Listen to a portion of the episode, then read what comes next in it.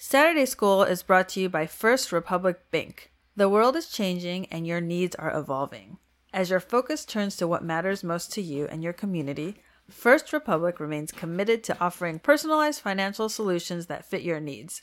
From day one, you'll be connected with a dedicated banker who will serve as your primary point of contact throughout your relationship with a bank. They'll be here to listen to you, understand your values, and meet you on your financial journey. Your banker can offer you solutions that support your goals at any stage, from setting up a personal checking account to refinancing household debt to buying a first home.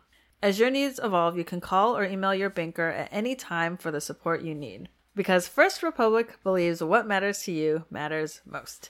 Learn more at firstrepublic.com. That's firstrepublic.com. Member FDIC Equal Housing Lender. Holy Potluck. Potluck. I'm Brian Hu, I'm Ada Tseng. and welcome to Saturday School. When your friends are watching Saturday morning cartoons, you're being forced to learn Asian American pop culture history. Hi,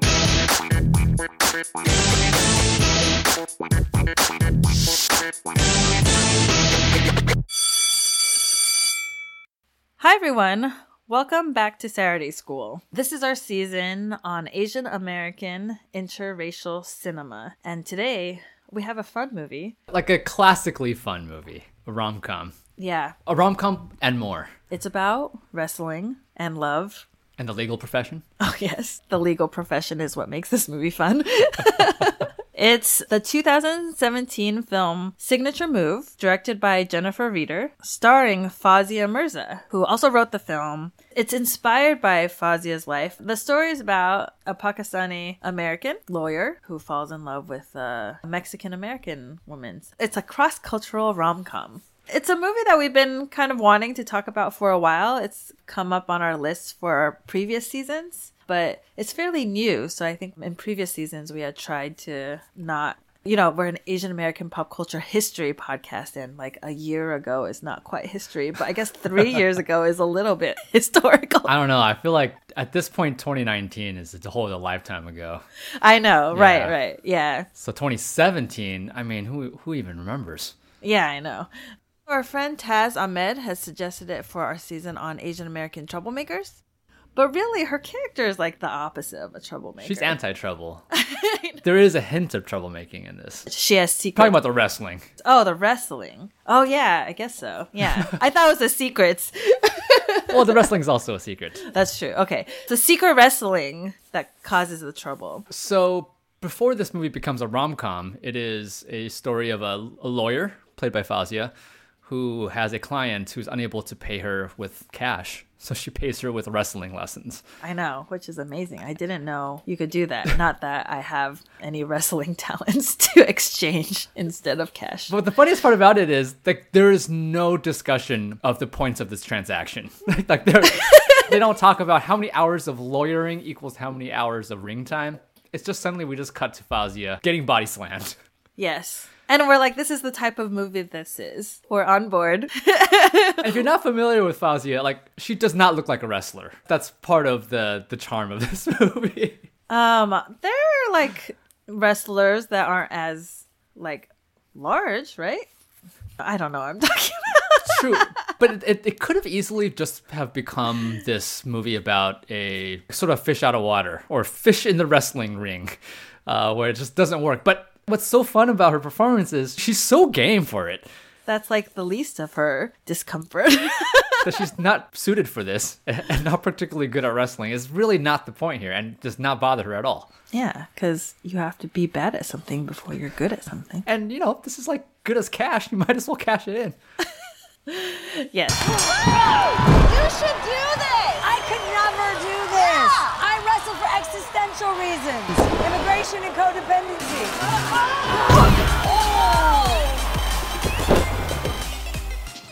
So there's that part of her life that's happening that she doesn't tell her mom about. Uh, she lives with her mom. Her mom is like a very traditional Pakistani woman played by the legendary Shabana Azmi. But she's also hiding something else from her mom, which is that she's into women. And one night, Zainab doesn't come home because she meets Alma at a bar. Are you a writer? Uh, no. I own a bookstore.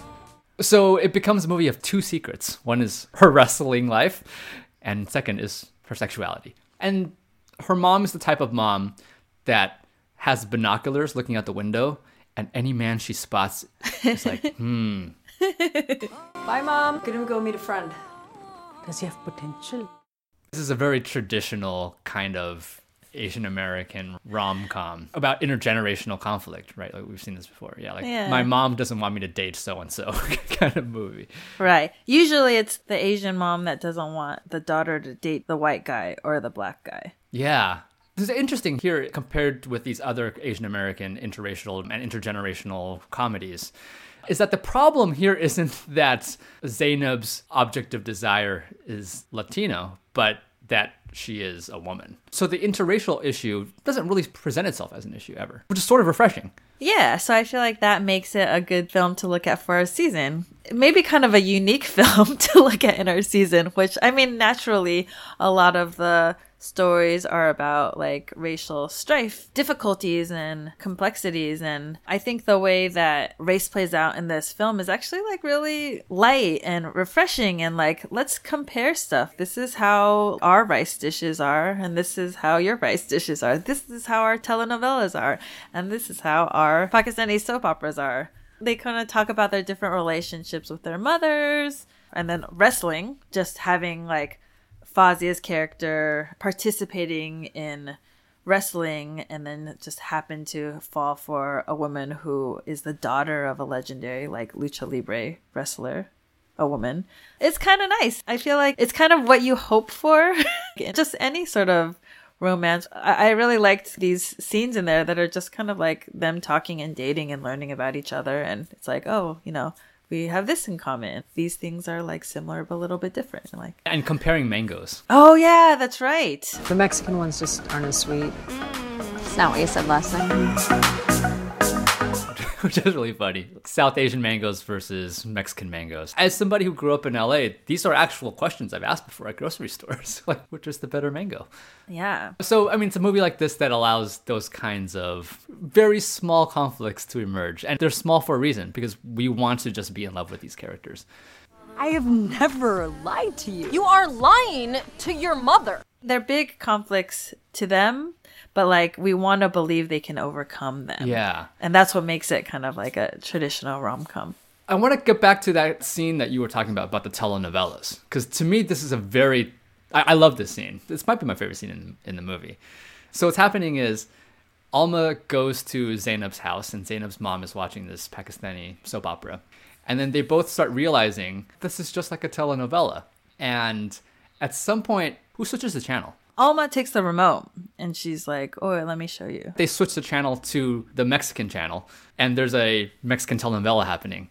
And Zainab's mom doesn't really have a change a reaction. It's almost like it's the same show, whether it was in Urdu or in Spanish. This like vernacular of ridiculous love transcends. At some point, she's like watching the Spanish telenovela with no subtitles and understanding it. And for me, like that's such a lovely way of thinking about the interracial romance here, and the sense that like yeah, we're of different cultures, but we have a certain kind of bond that has to do with love that is separate from American whiteness. It's like our own ethnic backgrounds have allowed us to connect through the television, through over the top romancing. Yeah, at some point I think the mom says like, "I don't I don't need to understand. I know what's going on. Like I can feel that they're in love." It's like from the heart. it's that sort of thing that makes these two characters feel like they understand each other without ever having to talk about their ethnicity all that much right i mean like the movie makes a point to note that one is pakistani and one is is mexican but that never really becomes an issue or a they're never just obsessing over it Yeah, and then they have similar mothers. And I think this is really important. In fact, to me, I was really struck watching it this second time how much this movie is actually about mothers yeah. and about daughters' relationship with their mothers. Alma feels like she understands Zainab's mother because she has a similar mother, but that becomes the ultimate conflict. It's sort of like our mothers are similar. They watch the same types of sh- romances on TV, but we're afraid that they're actually different. Mm-hmm. And they're different in the sense that Zainab's afraid that her mom won't be accepting of her sexuality the way that Alma's mom is. Right. I don't want to spoil too much, but Zainab's relationship with her mom becomes the most important thing by the end of this movie. And that's also refreshing, right? That in a cross racial romance, so often it's about trying to make my parents understand me as an American and my own love pursuits, romantic pursuits. But this is one that's actually very serious about making sure that my relationship with my mom is still strong because because I am the only person she has in her life. Both of these mothers are single mothers, and they treat that with a lot of sensitivity and and sweetness. Yeah, definitely. Something like Crazy Rich Asians too. It ends up being about the mother, right? But spoiler alert if you haven't seen Crazy Rich Asians, but like sacrificing the relationship with the mother is not an option. right. But with Crazy Rich Asians, it's about battling the mother. Yeah. Like it becomes a rivalry. Whereas here, the nice thing is that it's it's just about Understanding. understanding, yeah, and wanting to understand, and not feeling like "Ah, I have to choose one or the other. My mother wants to meet you. Are you married? No. We should find you a husband. But before that, we must find Zainab a husband. I first got to know Fawzia's work through a short film she did called The Queen of My Dreams, which remains one of my favorite short films that I've encountered at the San Diego Asian Film Festival. And, and the film is about Fawzia's relationship with Bollywood. I, I think the film is in split screen. So it's Fawzia and the actress Mouzam Makkar, who I think was in Champions, the Mindy Kaling show. It's split screen. One side, Fawzia is being made into a 1960s Bollywood leading lady, and on the other side, Mouzam's being transformed into the leading man. So we see this interest in Bollywood and South Asian popular culture and its norms of gender. She did a short film called Spunkle, directed by Lisa Donato, who's also the co-writer of Signature Move, which is about Fawzia and her partner want to have a baby. So Fawzia asks, I think it's her brother, to be the sperm donor, Sperm donor and uncle. and hence the Spunkle. You can use a clean receptacle. hijinks ensue, and it's just really sweet. And it's just so nice to know that Fawzia is working on the fun, sweet lesbian comedy that also happens to center South Asian Muslim characters. I just think she's like so cool. I would want to watch her in like anything. She's working on another comedy right now called Mexistani, I think, that also plays with this idea of the Mexican and Pakistani similarities and differences. So it's really interesting that she's kind of taking the specific interracial combination and exploring like what kind of comedies and conflicts can arise from this. Because it's just not something we see that often. I don't know if the south asian latina relationship is something that is explored that often. I'm gonna guess no. yeah. And I mean, it comes from a place of genuineness. yeah. But it's just sort of nice because like you don't ever really get to see that not only with like lesbian characters but like brown women and also like wrestling I think for me it's just sort of fun when you're watching a rom com, except you get these little nice surprises and quirks along the way. They could bond over anything, but they're just gonna happen to bond over telenovelas and And wrestling. yeah. So this film is pretty easy to get a hold of. It's available on the usual streaming sites. And you should just watch all of her short films. They're on her website, fawziamirza.com, F A W Z I A M I R Z A. Our longtime listeners who've been here with us since our very first episode know that we started Saturday School by looking at Randall Park's short films. And I think you'll find a similar joy to watching Fawzia's. You can create your own quarantine short film festival in your house. There's a web series where she plays Kam Kardashian, the secret lesbian Kardashian sister. Uh, there's a short where she plays Donald Trump's secret Muslim daughter. There's a great short documentary about her doing her one woman autobiographical show in Pakistan. Um, and just a lot of fun little films, often about lesbians and interracial relationships.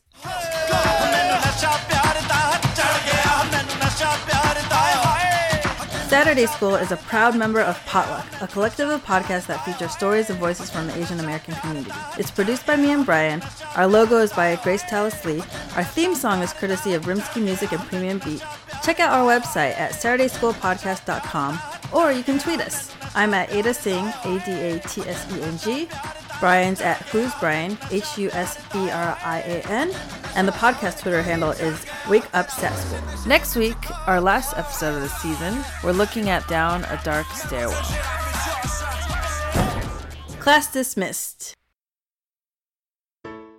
Hi, I'm Marvin. And I'm Reera. We're the host of Books and Boba, a book club and podcast dedicated to books by Asian and Asian American authors. Every month, we pick a book by an Asian author to read and discuss on the show. We read a wide variety of genres from contemporary to historical fiction, fantasy to memoirs, and crime thrillers to romance. Some of our past book club picks are Pachinko by Min Jin Lee, Sorcerer to the Crown by Zen Cho, and Devotion of Suspect X by Keigo Higashino. We also go over what's new in the Asian American literary world and chat with some talented Asian authors about their work. So, whether you want to start reading for fun again or diversify your TBR list, we got your Asian literature cravings covered. For more info, check out our website at booksandboba.com. You can listen to us on iTunes, Google Play, Spotify, and wherever you find your podcasts. Part of the Potluck Podcast Collective.